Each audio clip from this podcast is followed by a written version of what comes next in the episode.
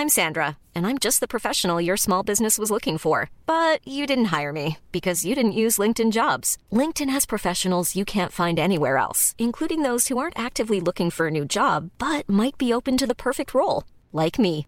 In a given month, over 70% of LinkedIn users don't visit other leading job sites. So if you're not looking on LinkedIn, you'll miss out on great candidates like Sandra. Start hiring professionals like a professional. Post your free job on linkedin.com/people today.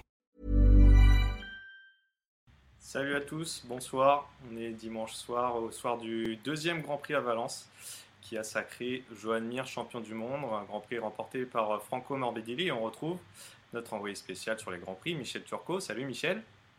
Salut Alexis, salut tout le monde. Alors Michel qui est à Valence. Euh, D'ailleurs, peut-être que tu peux nous montrer, euh, tu es en, dans ce qu'on appelle aujourd'hui la salle de presse, qui n'est pas la salle Ouais. de presse classique à Valence, montre-nous. Bah, c'est la salle de presse B, alors je vais vous la montrer. Elle est là. Hop. Voilà, bon, on est, euh, on est quoi, une petite poignée? On est, ouais, on est, on est, on est moins d'une dizaine, quoi. On est D'accord. moins d'une dizaine. La salle de presse, elle est plus loin au bout du couloir, et là, il y a les photographes et les journalistes de la Dorna. Voilà, nous, on est toujours euh, les pestiférés. euh. Mais bon, ça, ça, c'était quand même bien d'être là. Bah, déjà, tu l'as dit, on a assisté au sacre de Mire, donc euh, même si on était très très loin du podium, euh, on a eu la chance d'avoir. Il y a David Ebrio qui, qui vient de passer nous voir. Euh, c'était, très sympa et voilà, j'ai, pu faire quelques interviews. J'ai vu Zielenberg, euh, voilà. J'ai vu Stigefeld aussi dans le week-end, donc ça permet quand même un peu d'un, peu mieux travailler que- qu'en restant à la maison.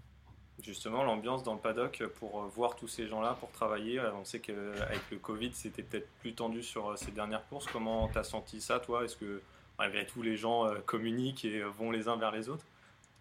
Bah, non, non, non, chacun essaie de rester dans son coin et, euh, et on sent que ça a quand même bien plombé toute la saison. D'ailleurs, Mir, euh, euh, après, pendant la conférence de presse, pour parler de, évoquer sa saison, il disait que ça avait été une saison qui était difficile parce que, en fait, bon, déjà, on a un calendrier avec 11 courses en, en 19, euh, en 19 week-ends, euh, euh, pardon, pas 11 courses, mais 14 en, en, en 19 week-ends, donc des, des, séries de trois courses d'affilée et entre les courses, la terreur d'être d'être contaminé quoi. Parce qu'on a vu Rossi qui a, qui a- raté deux courses c'est le Quena il y a eu Jorge Martin qui aurait pu jouer le titre Moto 2 qui s'est retrouvé euh, bah, privé de cette chance.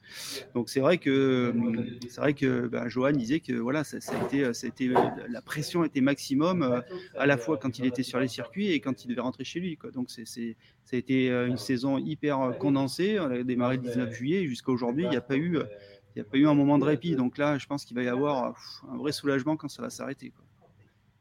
Une saison euh, ouais, chaotique, euh, on l'a vu. euh, alors pour beaucoup aussi, euh, les pilotes ont été irréguliers. Ça n'a pas été le cas de Johan Mir. Euh, voilà, depuis son premier podium en Autriche, il a vraiment euh, fait une superbe saison. Aujourd'hui, champion, 23 ans. Euh, Johan Mir, c'est euh, c'est un pilote que tu suis euh, depuis euh, ses débuts, évidemment, en Grand Prix, que tu as vu grandir. En plus, qui a été coéquipier de, de Fabio Quartaro en Moto 3. Euh, c'est un pilote assez discret, mais, Ouais. mais qui fait assez l'unanimité dans, dans le paddock. Comment tu le vois, toi, Johan Mir?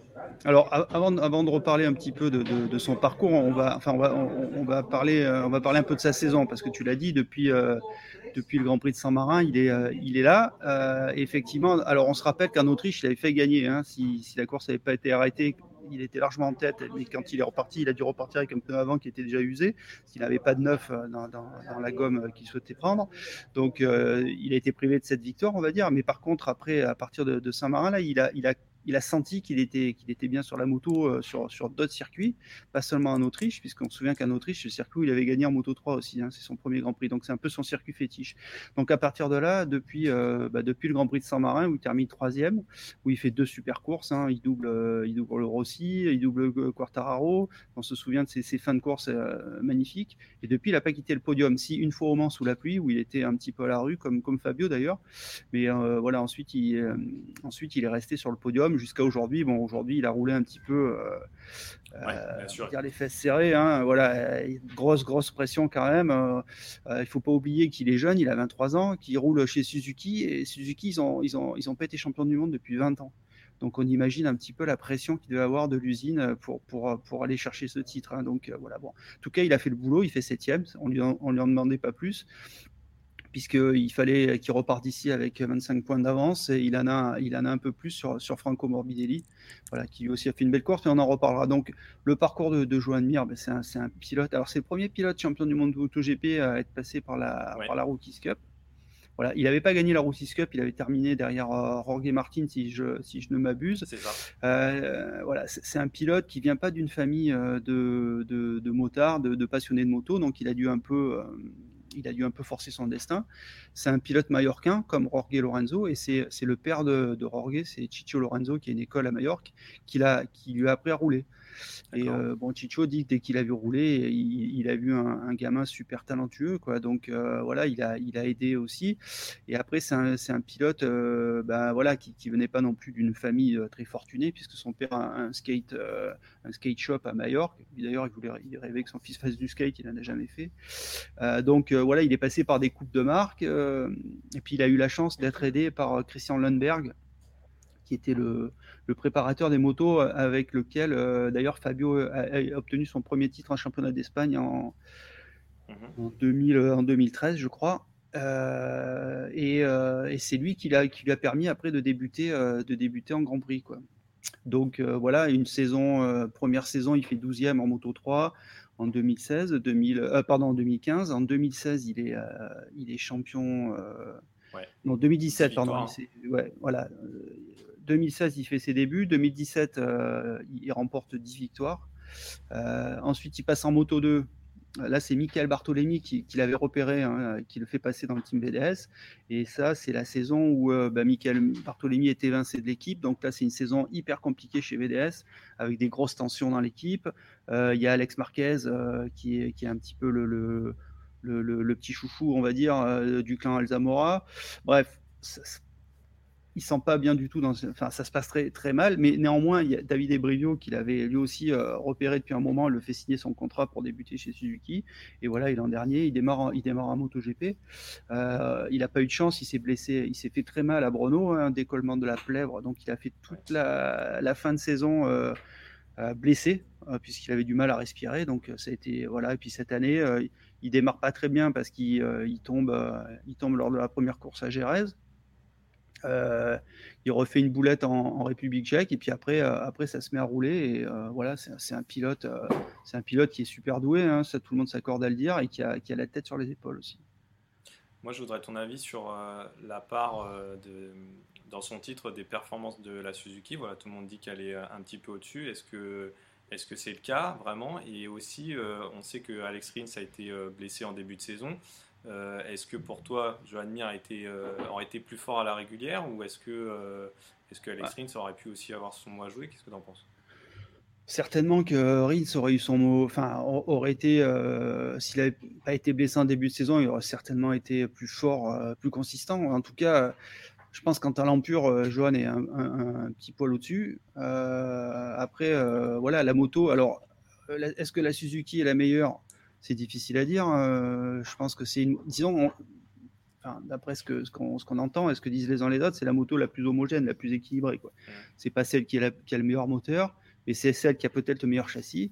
Et en tout cas, elle, est. Euh, alors, j'ai pas mal discuté avec Sylvain Guintoli, hein, qui est le pilote de test Suzuki, et qui a, qui a voilà, lui, ils expliquaient que le développement de ce, cette moto, il a été fait pour euh, pour essayer d'avoir euh, le meilleur package possible. Pas, forcément, encore une fois, elle excelle pas à l'accélération, elle excellère pas en entrée de virage, mais elle fait tout bien. Et bah, une moto qui fait tout bien, si tu as un bon pilote dessus. Et puis surtout cette année, c'est la moto qui a je pense qu'il s'est le mieux tiré de, de, la gestion des pneumatiques et de ce fameux nouveau pneu arrière Michelin qui a posé tant de problèmes au Ducati. Sur, la fin, sur, les fins de course, elle a toujours été performante. Donc là, on l'a pas très bien vu aujourd'hui, mais il y a eu beaucoup de courses, notamment les, courses à, Misano hein, ou Aragon. On a vu les Suzuki finir les deux comme des, des boulets de canon. Donc voilà, c'est, euh, je ne sais pas si c'est la meilleure moto, en tout cas, c'était la, la plus performante cette saison, ça c'est sûr. Tu parles de ce fameux euh, pneu Michelin. Euh, est-ce que tu sais si euh, Michelin travaille éventuellement sur un nouveau pneu l'an prochain ou si on va rester avec les mêmes gommes et justement Ducati Il n'y aura pas de il n'y aura pas de changement. De toute façon, le développement des motos a été ouais. gelé, donc les développements des pneus, pareil. Là, on essaie de réduire les coûts, parce qu'il va falloir amortir quand même l'année prochaine ce qui s'est passé cette année, d'autant qu'on ne sait pas vraiment à quoi, à quoi, enfin, ce que 2021 nous réserve. Donc voilà, il n'y aura pas de. Après, ce pneu, il est, tout le monde s'accorde à dire qu'il est plus performant. Hein. C'est, il, a, il, a, plus de grippe, il est plus, il s'use moins. globalement, les chronos ont été meilleurs. Le seul truc, c'est que voilà, c'est, il, il, déstabilise c'est un pneu qui, qui, est performant si on arrive à l'utiliser avec de la vitesse de passage en virage. Et on sait que c'est pas le point fort de la Ducati. Donc c'est vrai que les Ducati ont été pénalisés. Après des pilotes, on a vu Miller euh, qui fait une super course aujourd'hui. Hein. quand on voit la, il se bastonne, euh, il, il, essaie d'aller jusque dans le dernier dans le dernier virage. Il est dans le coup. Donc la, la, la, Ducati peut fonctionner avec ce pneu aussi, mais ça demande un pilotage un peu différent que celui qui a pu avoir Dovizioso euh, durant toute sa carrière. Donc c'est vrai que c'est voilà, c'est des, des, des, petites choses à régler, mais en tout cas, pour répondre à ta question, il n'y aura pas de changement de, pneumatique pour l'année prochaine. Tu l'as dit, le, développement est gelé pour les motos, pour les, par les constructeurs pour l'an prochain à cause de la situation. Euh, qu'est-ce que ça veut dire? Est-ce que euh, des, constructeurs qui sont en difficulté aujourd'hui ne peuvent pas modifier leur moto Est-ce qu'ils vont avoir les mêmes problèmes l'an prochain? Euh, on voit Yamaha qui embauche quelques Crutchlow par exemple en tant que pilote essayeur. Qu'est-ce qu'il va pouvoir faire quelque chose si on gèle le développement? Qu'est-ce que ça veut dire exactement? Bah, après, euh, enfin, les spécifications du moteur ne peuvent pas être changées. Euh, c'est-à-dire que le, les pièces moteurs essentielles, elles, euh, doivent rester. Le dessin du moteur doit rester tel qu'il est. Après, ça, permet néanmoins de travailler sur, beaucoup de périphériques et beaucoup de choses, notamment au niveau des réglages, etc. Donc, après, on peut imaginer qu'Yamaha choisissent des pièces euh, peut-être un peu plus anciennes euh, ou en termes de châssis, puisqu'on voit que la moto 2020, elle, pose quand même de gros problèmes cette saison, hein, euh, même si elle a gagné quatre courses. Franco Morbidelli avec la, 2019, alors c'est une 2019 améliorée bien évidemment, mais elle a, aussi gagné, elle a gagné trois courses cette année, donc c'est vrai qu'il y a il y a, il y a, un petit problème à régler, quoi. Il y a des, choses qui sont un peu incompréhensibles. Ouais, justement, on va en parler. On rappelle euh, aujourd'hui euh, Franco qui, euh, remporte sa troisième victoire de la saison, superbe course tout seul en tête, avec Miller derrière lui. Les autres Yamaha 2020, bon bah Fabio par terre, Vignales et Rossi pas dans le coup comme le week-end dernier d'ailleurs. une, M1 2020 très irrégulière tout au long de la saison. comment, comment ça se passe chez Yamaha face à cette situation-là aujourd'hui? En fait, c'est une situation qu'ils ont déjà rencontrée par le passé. On se souvient la superbe saison de Zarco avec un modèle de l'année d'avant. Euh, c'est un peu un bis repetita chez Yamaha, c'est une situation assez bizarre. Exactement, ouais, chez, chez, euh, chez Yamaha, c'est vrai que ça fait un paquet d'années où euh, on se demande toujours si la nouvelle moto va être meilleure. Donc là, cette nouvelle moto, c'est qu'elle a un moteur plus performant. Donc sur certains circuits, c'est, dans certaines conditions, c'est, une aide, mais, mais globalement, les, les, pilotes ont moins de ressenti avec, moins de, ils sont moins en confiance. Et c'est Fabio, Fabio le dit très bien. Euh, l'an dernier, il était, euh, il touchait, à rien sur la moto euh, et ça, fonctionnait. Il se sentait super en confiance, donc il pouvait vraiment aller à la limite. Là, cette année, c'est pas le cas. Quand il force, il tombe. Après, encore une fois, on a un calendrier hyper bizarre avec des courses qui se répètent sur peu de circuits avec des, des, températures qui sont pas celles que les pilotes rencontrent d'habitude, hormis à Valence où on a toujours un Grand Prix euh, à cette époque de l'année. Mais par exemple, le week-end dernier, euh, Morbidelli, il, termine 11e euh, en galère avec la pression dans son pneu avant. Et là, ce week-end, il est intouchable. il fait une course magnifique comme la, même qu'il avait faite à, à, Aragon.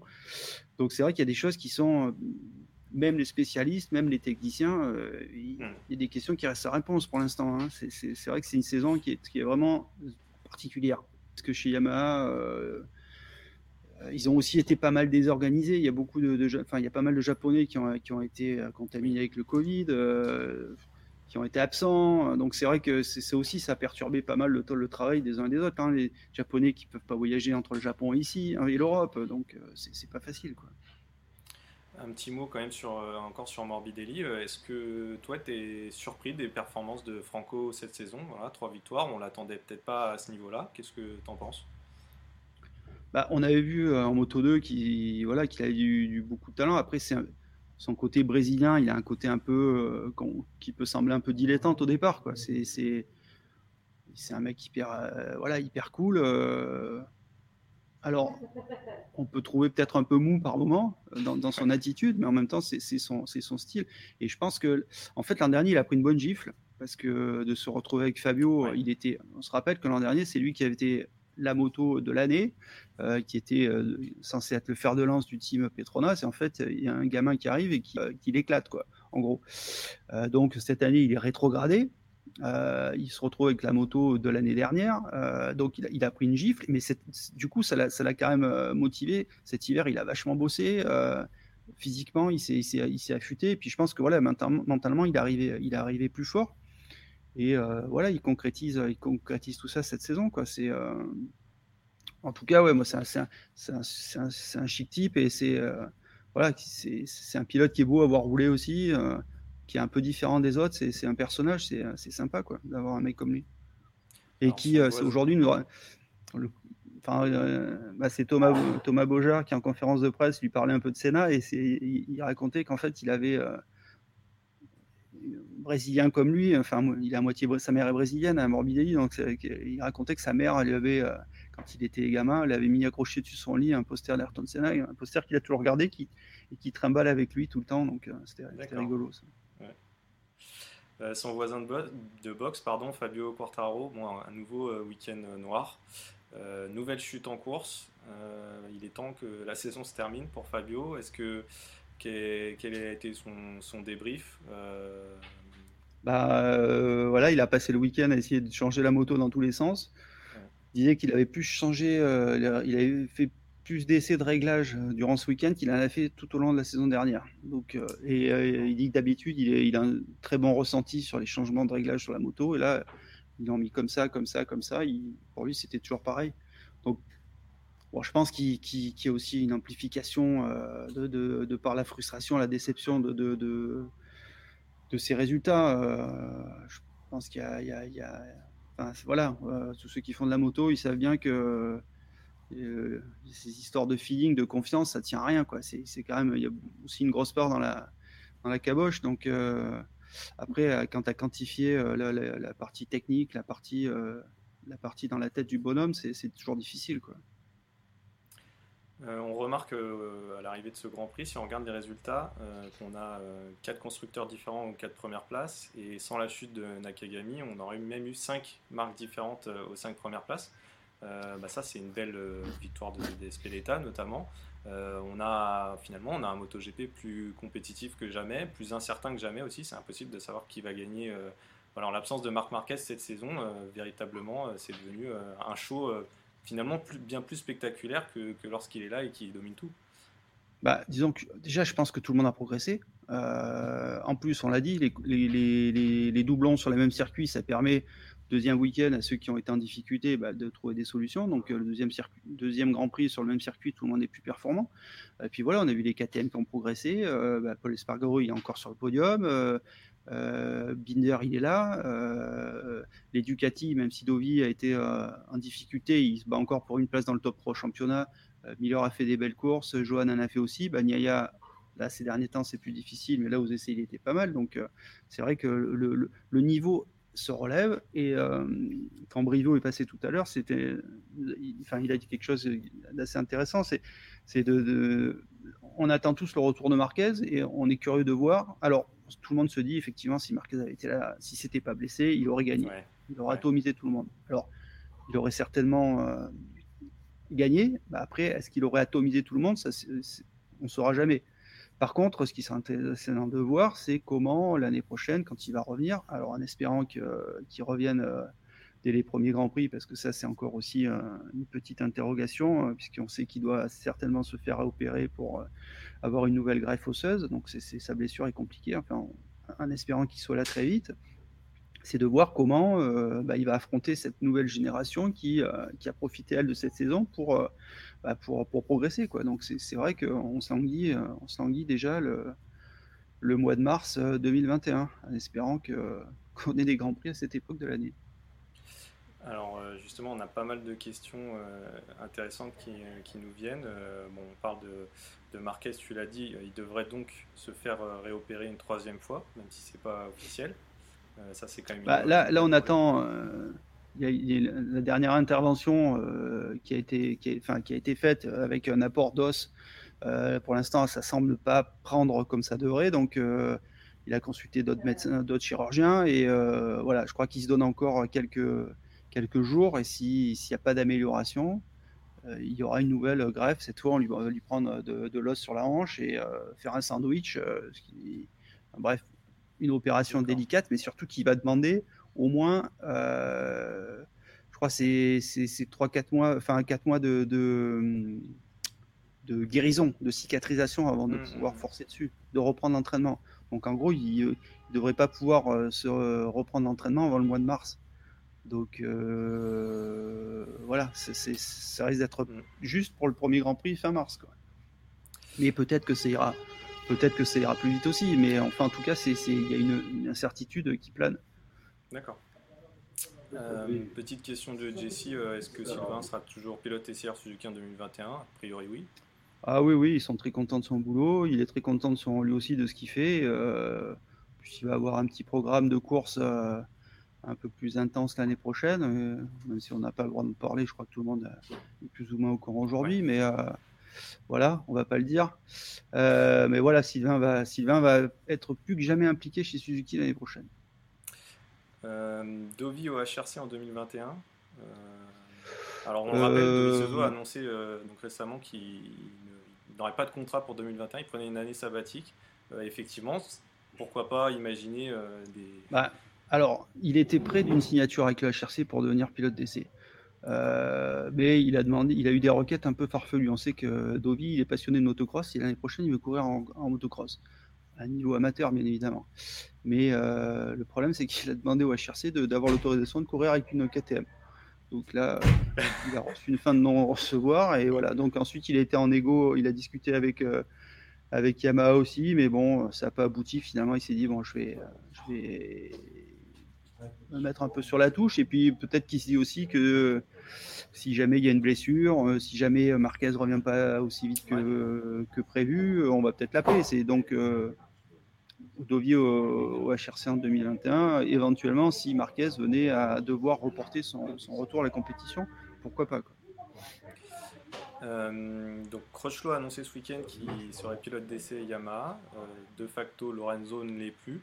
Euh, que va faire Lorenzo en 2021 Il discute avec, euh, avec Aprilia pour, euh, pour, faire des, pour faire du test aussi. Donc Aprilia, un petit mot sur Aprilia. Hein, Yannone a, eu le malheur de, de faire appel de, de, sa, de sa sanction de 18 mois de, suspension pour dopage. Finalement, il a pris 4 ans. Donc voilà, avec une défense, une défense farfelue alors qu'il aurait pu reprendre la compétition l'année prochaine, euh, sa carrière euh, va s'arrêter là. Donc euh, pour le remplacer, il y a pas mal de noms qui circulent, dont celui qui tient la corde aujourd'hui. Alors on a, on a, parlé de on a parlé de Bezeki, mais Bezeki qui joue le titre aujourd'hui en Moto 2 et qui est, un, qui est un des protégés de la VR 46 Academy, il va rester en Moto 2 et d'autant que c'est aujourd'hui le fer de lance de l'équipe euh, vers 46, hein, puisque Marini va passer en MotoGP, lui, avec une Ducati dans l'équipe Avintia. Euh, on a parlé aussi de Didier Antonio, mais euh, Didier Antonio, Gresini veut le garder en Moto 2. Donc, a priori, ça pourrait être Chase Davis qui roulerait l'année prochaine chez Aprilia. On va suivre ça. Honda saison blanche, c'est vrai que pas de victoire donc en MotoGP pour Honda, il reste une course. c'est quand la dernière saison qu'on a vu sans victoire pour, pour Honda en MotoGP? Euh, je crois que ça doit être 82 euh, depuis les débuts. Euh, je crois que c'était pas, c'était pas arrivé. Je pense que, ouais, à vérifier, on va demander à Thomas Marcelino, mais c'est du, c'est effectivement, c'est, c'est, du jamais vu depuis le retour de Honda en Grand Prix en classe Rennes, quoi. On revient à Franco Morbidelli. Euh, est-ce que euh, effectivement Ramon Forcada a aussi euh, un rôle dans ses performances On sait que c'est donc son chef mécanicien très expérimenté qui a travaillé longtemps mm. avec Lorenzo. c'est un, il a travaillé avec Lorenzo, avec Barros, avec, pas mal de pilotes. ouais, c'est un duo qui fonctionne bien. et oui, bien sûr, l'expérience de, de, de, Forcada, elle compte beaucoup. En plus, surtout, je pense que Forcada, il a aidé Morbidelli à croire en lui en lui disant ben voilà, tu n'auras pas la même moto cette année, mais cette, cette moto que tu as, elle est, elle est performante. Euh, si on l'utilise du mieux possible, on pourra faire des, on pourra faire des bons résultats. Et ben voilà, le, la suite lui a donné raison. Allez, une petite dernière. visage très fermé pour Rins à la fin du Grand Prix. Va-t-il fêter le, championnat, la, victoire de Joan Mir? On sait que les, deux hommes s'entendent quand même plutôt bien, alors c'est normal de ne pas faire la fête. bah, non, non, il a même enfilé le, t-shirt de champion de Rins, euh, de, de, Mir, pardon. Il était, euh, il s'est impliqué. Euh, voilà, au début, les relations entre les deux étaient compliquées, elles se sont améliorées. Nous, encore, c'est Brivio qui, qui, confiait ça tout à l'heure. Et non, non, il, a, il, il s'est associé. Alors, une des grandes forces de Brivio, on a parlé de la moto, mais une, des, des, grandes forces de Brivio, ça a été aussi de, de créer cette équipe, de choisir les, les, les bonnes personnes personnes capables de travailler ensemble dans une bonne ambiance. Euh, personne tire la couverture à lui. Euh, c'est vraiment une famille, euh, l'équipe Suzuki. Et ça, c'est vraiment, c'est vraiment une des qualités de, de Davidé, de, de, réunir ce groupe qu'il a formé. Et moi, j'aimerais rappeler que Brivio, quand il, a été chez Yamaha dans les années 2000, euh, c'est lui qui, en 2002, il arrive chez Yamaha. Il fait venir Rossi. Deux ans après, euh, Yamaha est champion du monde, ce qui n'était pas arrivé depuis encore des années. Donc euh, voilà, c'est quand même aujourd'hui un des peut-être le meilleur team manager du paddock. Ça sera le mot de la fin. Merci beaucoup, Michel. On se retrouve bah, merci le week-end prochain à Portimao pour la finale du championnat, circuit qui n'a jamais été visité par le MotoGP. non, non, ça risque d'être sympa, ouais. C'est un circuit avec du relief, des bosses, ça, ça, risque d'être rigolo. Puis il y a quand même un titre Moto 2 et Moto 3, même si on en parle peu, qui sont encore très disputés. Et puis il y a quand même encore une, une place de vice-champion du monde à jouer en MotoGP, donc c'est pas, c'est pas rien non plus on sera là-bas. Si tu dois mettre euh, une pièce sur le vice-champion, Michel bah là, euh, au vu de la forme euh, de, Morbidelli, mais bon, Rins, je pense que Suzuki ils aimeraient bien aussi faire le double avec Rins. Et puis voilà, on verra, on verra ce que, est-ce qu'il peut pas y avoir une surprise avec Fabio, même si ça semble aujourd'hui compliqué vu le, vu le, retard, mais c'est pas, c'est pas fini quoi. Donc il y a Vinales qui est dans le coup aussi. Euh, enfin bon, voilà. Enfin, Vinales et Fabio, c'est vrai qu'ils sont, sont un peu loin. Ça risque de se jouer entre Morbidelli et Rins. Quoi. À, voir. Ça a marché. Merci beaucoup. Ben, merci à vous. À bientôt. Salut. Hey, it's Paige DeSorbo from Giggly Squad. High quality fashion without the price tag. Say hello to Quince. I'm snagging high-end essentials like cozy cashmere sweaters, sleek leather jackets, fine jewelry, and so much more. With Quince being 50 to 80% less than similar brands. And they partner with factories that prioritize safe, ethical, and responsible manufacturing. I love that. Luxury quality within reach. Go to quince.com slash style to get free shipping and 365 day returns on your next order. Quince.com slash style.